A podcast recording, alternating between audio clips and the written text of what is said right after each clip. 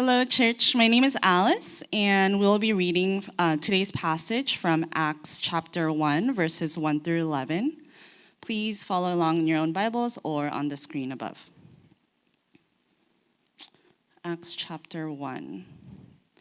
In the first book, O Theophilus, I have dealt with all that Jesus began to do and teach until the day when he was taken up after he had given commands through the Holy Spirit to the apostles whom he had chosen. He presented himself alive to them after his suffering by many proofs, appearing to them during 40 days and speaking about the kingdom of God. And while staying with them, he ordered them not to depart from Jerusalem, but to wait for the promise of the Father, which he said, You heard from me, for John baptized with water, but you will be baptized with the Holy Spirit not many days from now. So when they had come together, they asked him, Lord, will you at this time restore the kingdom to Israel? He said to them, It is not for you to know times or seasons that the Father has fixed by his, his own authority but you will receive power when the Holy Spirit has come upon you, and you will be my witnesses in Jerusalem, in all Judea and Samaria, and to the end of the earth. And when he had said these things, as they were looking on, he was lifted up. A cloud took him out of their sight. And while they were gazing into heaven as he went, behold, two men stood by them in white robes and said, Men of Galilee, why do you stand looking into heaven? This Jesus, who is taken up from you into heaven, will come in the same way as you saw him go into heaven. This is the reading of God's word.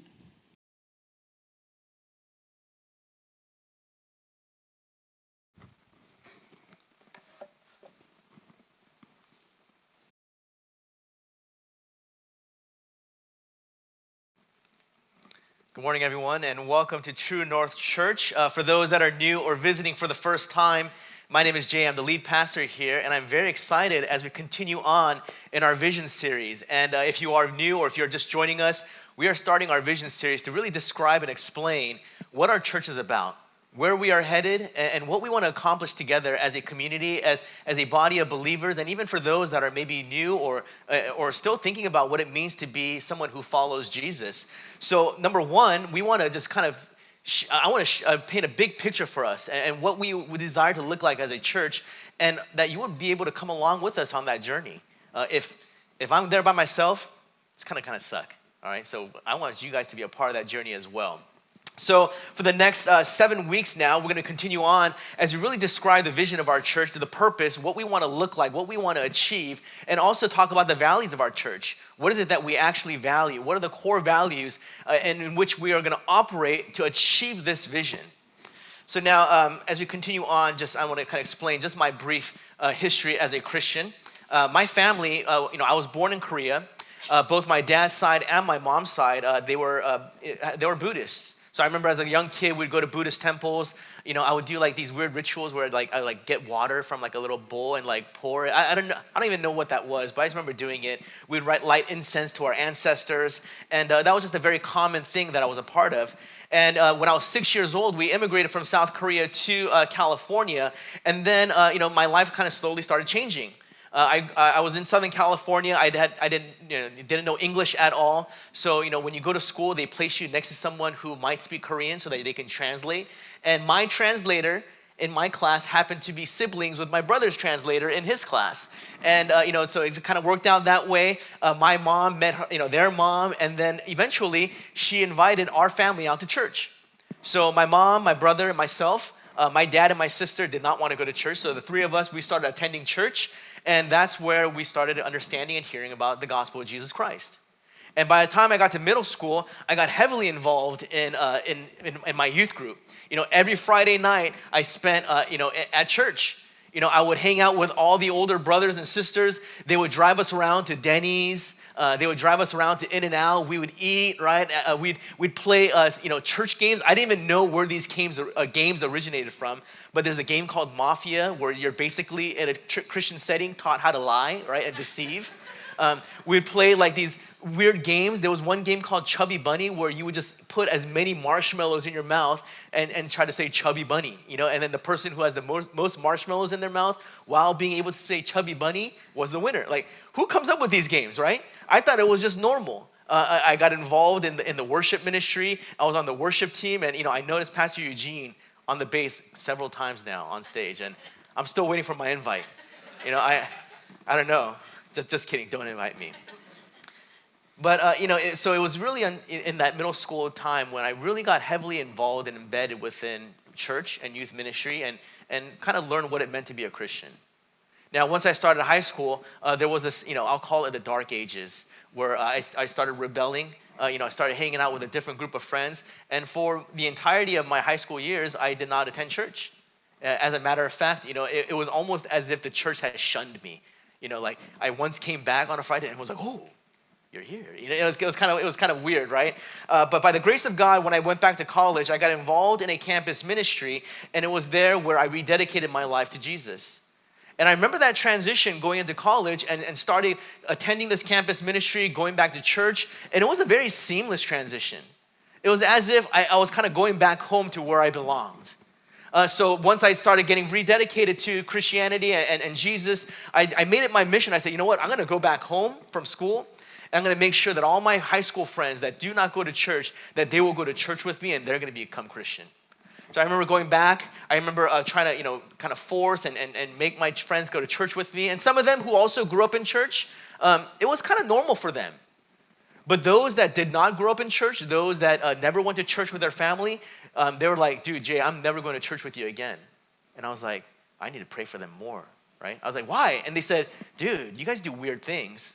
I was like, and I got so offended. I was like, what do you mean we do weird things? They're like, you guys just I, I, can't explain it you guys just do weird things and I, and I chalked it up to like oh they are so embedded in the world that they are so opposed to god that they cannot even step foot in church now as i grew older and a little bit wiser and i you know, did more ministry and became a pastor i realized oh i understood where they're coming from what they were describing was that there is a culture within christianity that was unfamiliar to them that there's a, a, a, a, culture within evangelical Christianity that if you did not grow up in it or if you were not uh, familiar with it, that it would actually seem a little weird.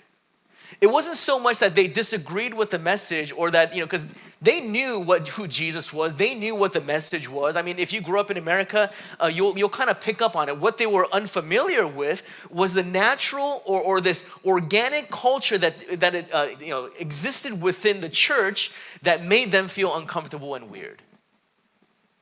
And that's very true. It's something that we have to acknowledge that within Christianity, especially if you grew up in the church, um, that there is a certain culture here that exists. That for those that may not be familiar with that culture, they may step foot into this uh, building and be like, whoa, this is kind of weird stuff, right?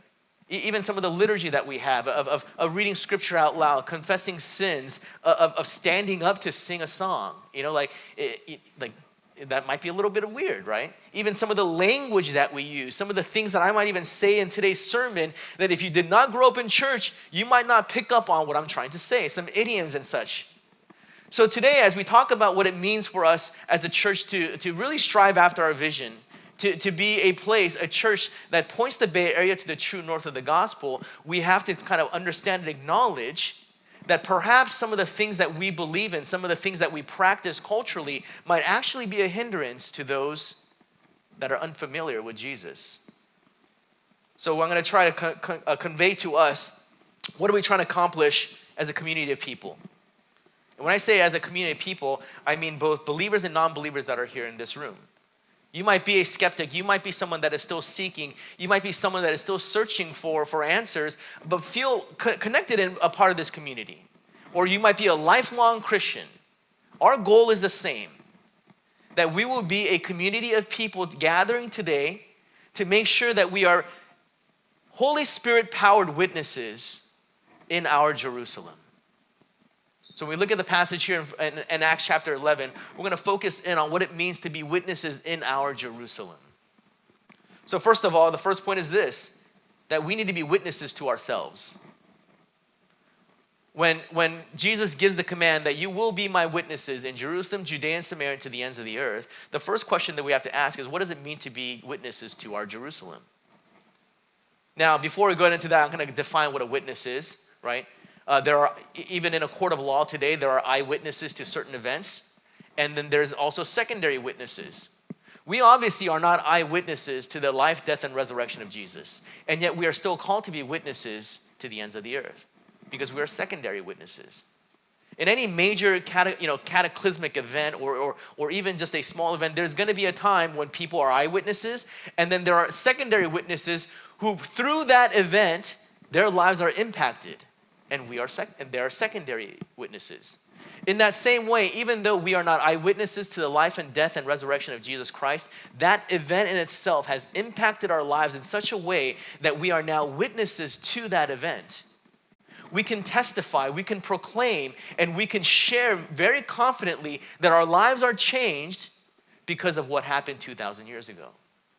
So that is, that is what we're talking about, about being a witness. We are, we are here to, to proclaim that truth. And the first place that we are commanded to proclaim that truth is Jerusalem. Now, here in the book of Acts, this, this, this um, command is, is geographical, right? Uh, they were literally in Jerusalem.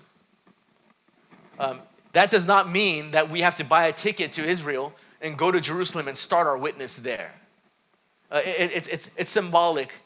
Jerusalem is symbolic now to us of, of where we are located, to the people surrounding us.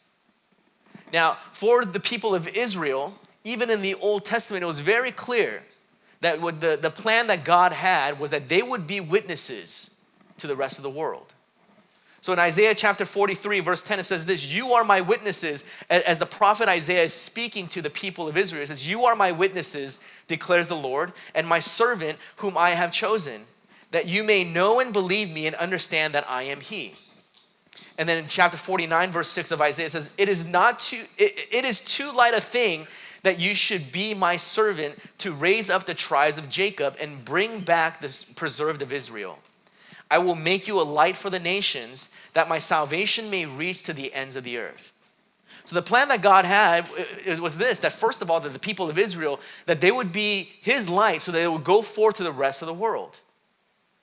So, so the, the, the, the plan or the order of things is that first you must witness to Jerusalem, then you can go out to the outskirts of Judea and Samaria, then to the ends of the earth. So the question is, is what does it mean to witness to the people of Jerusalem? And why was that so important?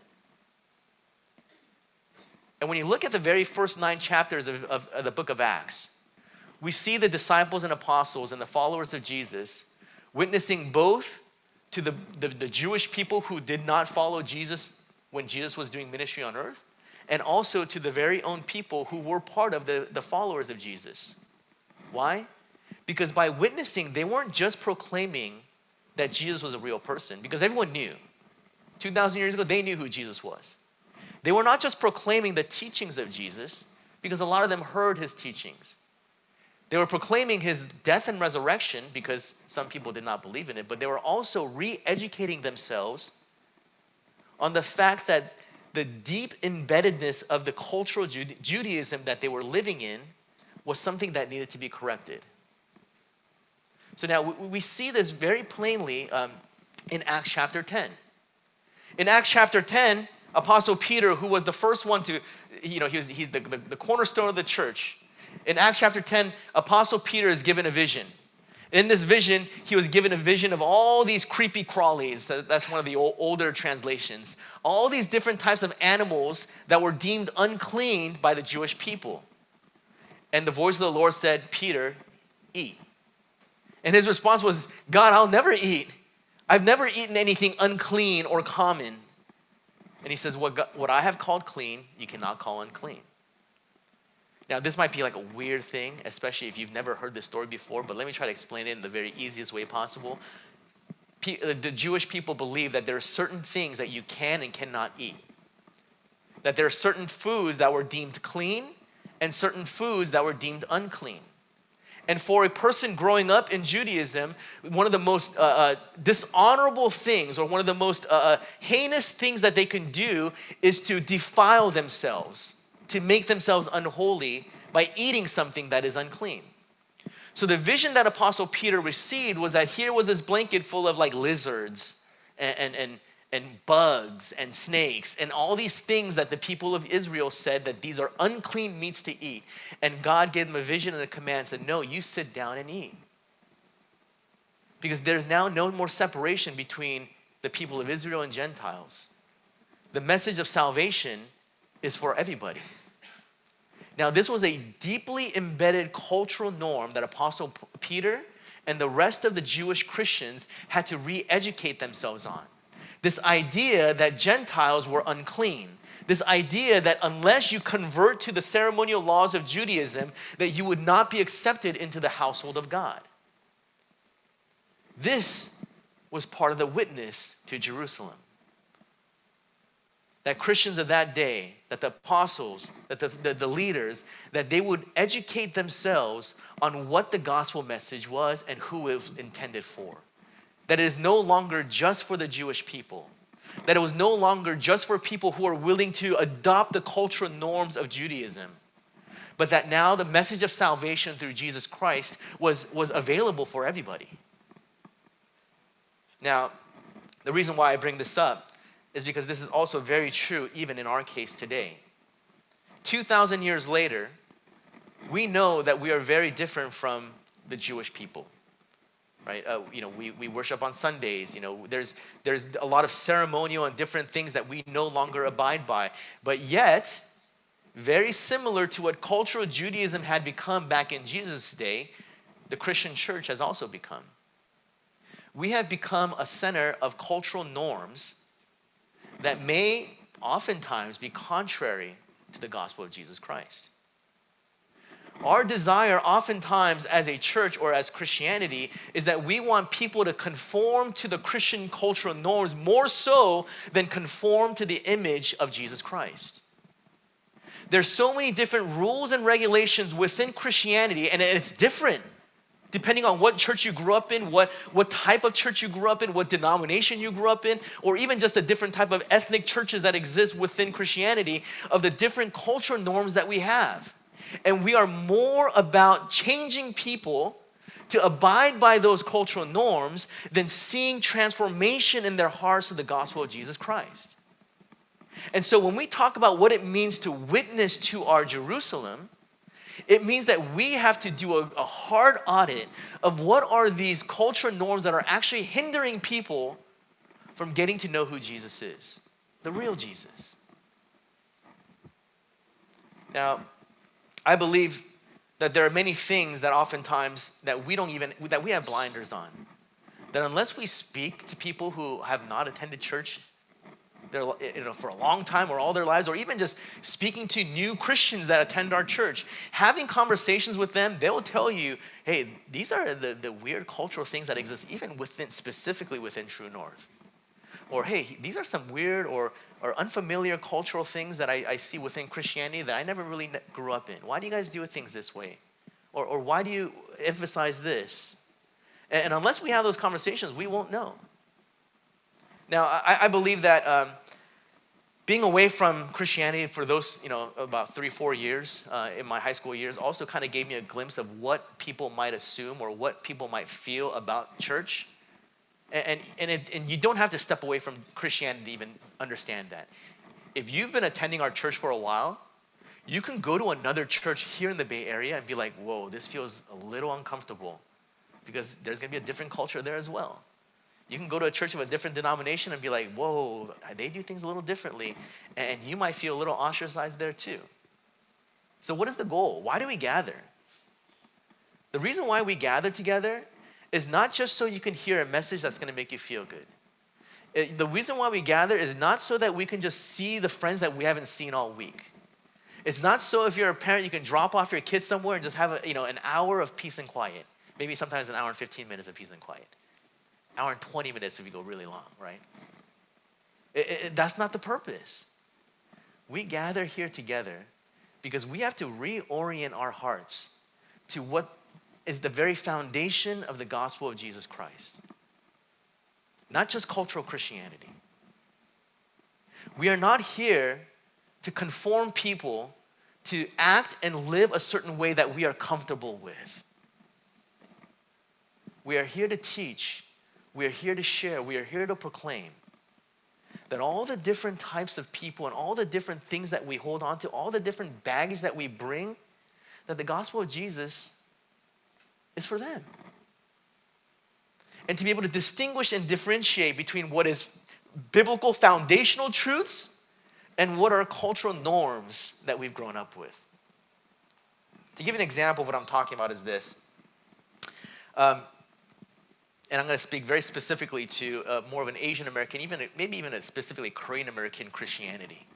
When I was growing up, and even still, if, if you are like Gen X and older, you, you still have this kind of like deeply embedded in you. Now, I'll speak to the younger crowd a little bit, but, but we believe that a good Christian is someone that doesn't smoke, that someone, someone that doesn't drink, someone that goes to church at least 45 times out of the year, right?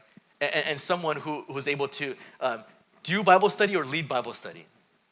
And you're like, as long as I'm there, then I'm a good Christian. And so we perpetuate that idea, and then we th- and, and we look and we say, well, then how are we going to raise disciples? And we say, oh, we need people to look like that. So the very moment you see and realize, hey, someone else is, hey, they might be drinking a little too much. I heard they smoke. I heard they don't go to Bible study. I heard they don't go to church that often. We got to make sure that changes. Now, now, here's the thing. Those are all those are all good things. You shouldn't drink too much. You shouldn't smoke too much. You shouldn't. You should go to Bible study. You should go to church. But when that becomes the main thing, what you are doing is you are turning people into cultural Christians and not really turning them to the gospel of Jesus Christ. And oftentimes, what ends up happening is, and this is inevitable because we're all hypocrites. We're all legalists, we're all hypocrites. What ends up happening is that you no longer see the need for your own transformation and you only observe and pick on the, the, the need for transformation in others. So now I saw a meme recently and it really reminded me of my very own personal uh, uh, uh you know, event that happened in my life. Um, there was a, a, kid at my school in middle school. He was a little weird, right? Everyone, and, and I feel bad, but you know, you know, there's sometimes people like that. You kind of pick on them, and they do weird things. Um, this kid, he would eat like four to five mozzarella, you know, string cheese for lunch every day. He would have his lunch, and then he would eat like four or five string cheeses, and be like, "Gross! Why are you eating four or five string cheeses, you know, in one sitting? Who does that? You could only eat one, maybe like one and a half, right? But then the fa- my favorite thing to order Uh, at restaurants was mozzarella sticks, and I can eat like six of them. So as long as you know string cheeses are breaded and deep fried, you're allowed to eat like six or seven with ranch and marinara. But if it's just string cheese, how dare you eat more than one? But that's that's really how we operate, right? We say, hey, how dare you drink? But it's okay when I drink wine with a meal.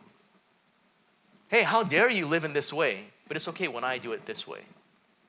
Oftentimes, when we are nitpicking the ideas of cultural Christianity, we are saying, you can't do this in this context, but it's okay for me to do this in my context. It's that type of hypocrisy that we really need to call out amongst ourselves. Because that's the reality of just how depraved our hearts can be. And that's basically what Apostle, Apostle Peter, Apostle Paul, and the other apostles were calling out within their own, within the uh, religion of Judaism. They're saying, hey, how can you say this is unclean and you do this? How can you say that this person is not obeying the Sabbath when you do this? Before I keep going on and on, I'm going to move on to the next point. Now, when we think about what is the purpose of the church, not only is it so that we can call out the inconsistencies of our Christian, cultural norms, the reason why we gather is so that we can also urge and push one another to not seek comfort, not seek comfort in church. Okay?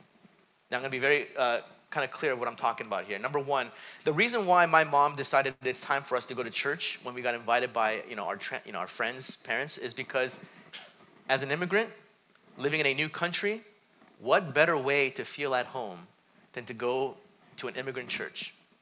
You are, you are with people that you are familiar with. You are p- with people that look like you. You are with people that understand your culture. You are with people that understand uh, uh, you know, your language. Now, oftentimes, when we seek out, for Christians specifically, when you are seeking churches, uh, when you move to a new area, why? Right? If you're here, if you're not from the Bay Area, uh, and you move to the Bay Area for work or whatever it is that brought you here, and you're thinking, oh, it's time for me to go to church, why? The weather here is amazing, right? Um, on a Sunday, how awesome would it be if we could just go to Yosemite and just chill and then come back? Or go to Santa Cruz and then come back? Or hang out in San Francisco, only in, the certain, only in certain parts, and then come back? You know, like how awesome would that be? And if you're a family with kids, how awesome would it be if you didn't have to worry about church on Sunday you can just go to a kid's birthday party, hang out, ride your bikes, like amazing. But the reason why a lot of times if you grow up in church, you seek out a church is because you're in a new environment. You may not have a lot of connections, you may not have a lot of friends. You're thinking, oh, I want to go to a place that is familiar. I want to go to a place where I can feel at home. I want to go to a place that I can feel comfortable. And so oftentimes we do a lot of things we, you know, leadership, myself included, I'm guilty of this. We try to do a lot of things to make our environment, to make our ministries as comfortable as possible because we want a lot of people to come and feel good. That is not what's going on here in the first century church. When they were called to be witnesses in Jerusalem, they were doing things that were absolutely uncomfortable after, they, after there was the Holy Spirit came and, and many people came to Christ, uh, many people earned, uh, um, you know, received salvation. This is a, a, a, a pre, uh, kind of a view of what the church looked like in that time. In chapter 2, verse 44, says this And all who believed were together and had all things in common, and they were selling their possessions and belongings and distributing the proceeds to all as any had need. Now, this isn't a command, this is a, a description of what the church looked like. And when we kind of break down what the, what the church looked like in that day, they were a group of people who were not striving for comfort, but who were living in their discomfort for the sake of loving those around them. If you asked any of us, myself included, hey, sell your possessions so that those that are in need can have some things, be like, ooh, I don't know about that. You know, I'll give out of my abundance, I'll give out of my extra, but to tell me to sell all my possessions so that we can live, so that others can have what they need, uh, that's way too uncomfortable for me. Way too uncomfortable. And, and we ask ourselves, well, what is it actually, what is the difference between the church in uh, Acts and, and our church? Today, we do everything for comfort. We, we, we, we make sure that our community groups are a certain size so that it's comfortable. We make sure that certain Bible studies or meetings at a certain time so that it's comfortable. And this is no knock to those that are serving and, and you know, our, our setup team and our worship team, they get here super early, right? Super early to serve. But there's certain decisions we make like, ah, let's not put up those signs or let's not worry about that because that's gonna be too much of a discomfort for you guys. Even, even some of the things that we ask for our members, we go, whoa, whoa, that's gonna be too much, right? Now, discomfort is what allows us to grow. Now, I saw a video recently of, uh, of parents submitting things that their college freshmen asked them via text. All right? Um, I was a college freshman 25 years ago. I don't believe it. But it said, uh, so first of all, this mom uh, texted or commented uh, that her, her child said, uh, Hey, how do I take my clothes out of the washing machine? Do I just reach in there with my hands? um, another, another child, uh, while they were at the store, texted you know, the mom and said, Hey, where do I find the pasta water? Um, another, another student texted their parents and said, Hey, uh, I'm going to a football game in Arkansas. can you find my passport for me? Because they thought they needed their passport. You know, um, another said, "Hey, can I use my Christmas stamp to email or to mail something in July?" And lastly, um, oh, that was the last one, right? And, and I realized, oh, you know what? We, especially parents, of you know, if you're a parent, we try to remove every obstacle and hardship from the lives of our children because we want them to be comfortable. And, and I know that if you grew up as an immigrant child, eh, eh, you know, with, with immigrant parents, we kind of want to do that even more because of all the things that we had to do. You know, as a 10 year old trying to translate government, you know, documents to my parents, that sucked. And I was I'm never gonna make my kid do that. Having to talk to an insurance company because my mom got an accident when I was, you know, nine years old and trying to, you know, you know, like who wants to go through that, right? So you try to remove every obstacle imaginable. And what ends up happening is we, we raise children that don't know how to fend for themselves, that know, don't know how to do anything for themselves. In that same way, in the church, we are trying to remove so many obstacles and discomforts from the lives of our members that we disciple and we raise Christians who are unable to do anything for themselves. Now, I'm to confess that's me for sure, because I love comfort. I love it. I believe that I operate the best in discomfort uh, but when the pandemic hit, man, that was my comfort heaven, right? I no longer had to go to church in person. None of you emailed me. None of you tried to talk to me, right? I didn't have to talk to anybody except for my kids and, and my wife, right? I, I, on Sundays, I would record my sermon on Thursdays, Friday, Saturday, Sunday, boom. You know what I mean? I'll be very honest. There were some Sundays when me and Pastor Eugene, we played golf well, you know, because it was all recorded, right? So awesome, so comfortable. But that desire for comfort, it bled in to even now as we're gathering in person. And, and because of that, my muscles, it, it, it was, it was atrophied. And, and, and, all the frustrations and all the difficulties that I had in leading and, and, and doing ministry was because what I really wanted was comfort. And I decided, you know, and I knew that we need to be more uncomfortable. My, my, I put my kids in jiu-jitsu because I wanted them to be uncomfortable. And then, um, and then their membership came with my membership. And I was like, oh, maybe I should do it too. And I did a couple times, I don't want to do it because it's so uncomfortable. And I realized, no, I need to put myself through this because I need to put myself in uncomfortable situations. You know, if you want to be uncomfortable, do jujitsu. You know why? You're like in close proximity with a random stranger. Uh, you know, they're sweating on me, I'm sweating on them. You know, and like you got to grab them in weird places. And this one dude, man, I was doing jujitsu with him. He smelled so bad, like so bad. I hope he he will never. Come, I don't think he'll ever come to my church, but he smells so bad. and, and I was almost about to throw up in my mouth so many times. And I was so close to just tapping out and be like, oh, I can't do it anymore. But I was like, no, I gotta be uncomfortable. Because this is a lesson. In that same way, when we look at the first century church, they thrived in discomfort. Not only were they selling their possessions to love one another in discomfort, but every time persecution came into their lives, Christianity spread. Stephen was martyred, what happened? The message of the gospel spread. Apostle Peter was put in prison, what happened? This message of the gospel spread. The only time that God, and you would think, hey, God, like, hey, people are being killed, shouldn't you intervene? He doesn't.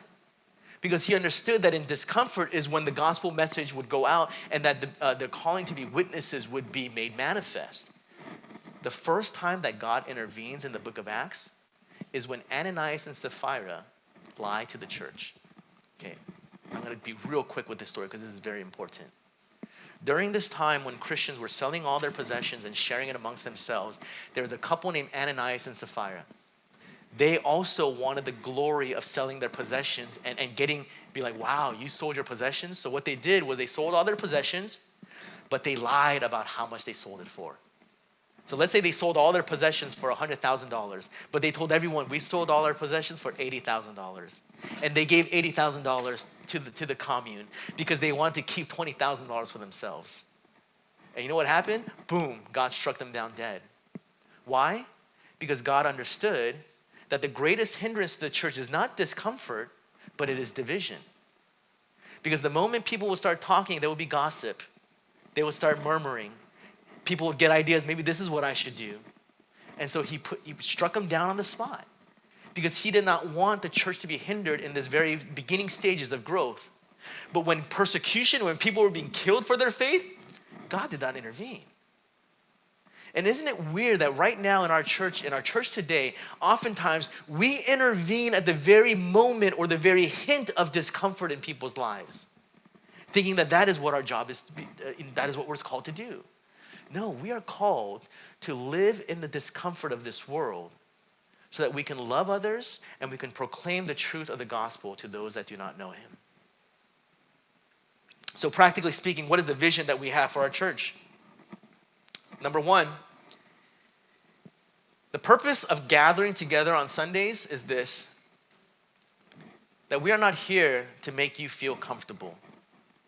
We are not here so that you can hear a message that's going to make you feel good. Now, obviously, I'm going to do my best to describe and show you the love of God, and, and, and you should feel absolute comfort in that.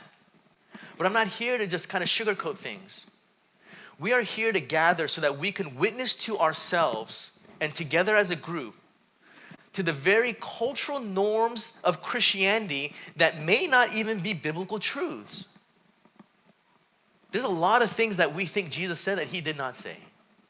There's a lot of things that we think that, the, that Jesus taught that he did not actually teach. Who, who came up with the idea that smoking is a sin? No, seriously. Smoking didn't become popularized until the 16th century. People didn't really smoke, you know, like it wasn't a big deal then. But why? Right? We start teaching weird things like, oh no, but the body is a temple of God. See, absolutely. But the context of the body of the temple of God is talking about sexual immorality sleeping with prostitutes. And the very person that says the body is the temple of God is the person who probably eats 5,000 calories a day and doesn't exercise. Right? We, we do that kind of stuff. I mean, there's, there's so many different things within cultural Christianity that we believe to be true and that we perpetuate that we need to say, no, that it maybe not be true. In the same way, we are also here to, to, to speak against licentiousness. We are honestly, I, I feel uncomfortable calling out people's sins. Right? Who does? But we need to.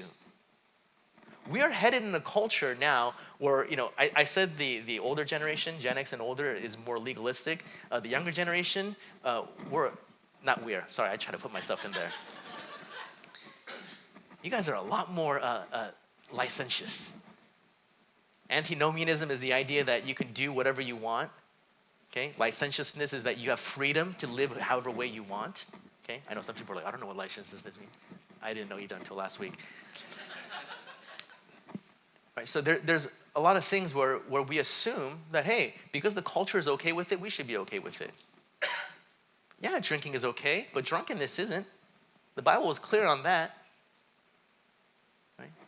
Yeah, being in a being dating someone is okay, right? Sexual impurity is not right? Cohabitating before marriage is not. These are things that we need to be aware of and, and, and be called out on. And, and that's what we hope that we, our purpose is when we gather. Next, we're going to challenge our members to serve in a way that makes you feel uncomfortable. All right? We are no longer going to coddle you. Now, do you have to do what I say? Absolutely not. I'm not a cult leader. Okay? I kind of, no, no, I'm not say that. I'm not a cult leader. But we're going to push you. We're not going to coddle you. You're a family with kids? Good. Model for your children what it means to serve others. You're busy with your work? Good. Teach yourself that the idol of career is not all that it's up to be. Serving others out of your discomfort is what it means to be a witness to our Jerusalem right now we are, we are asking, and again, this is where I want, uh, this is where I fall into my comfort. I ask the same people to serve because I know I can trust them and I know it's easy. No longer. We're gonna ask all the, the people I'm uncomfortable asking to serve.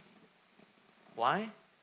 Because that's the purpose of why we gather to serve the church, to serve one another. Because it is not until we can serve the church and serve one another that we cannot be sent out to serve our Judean Samaritan to the ends of the earth.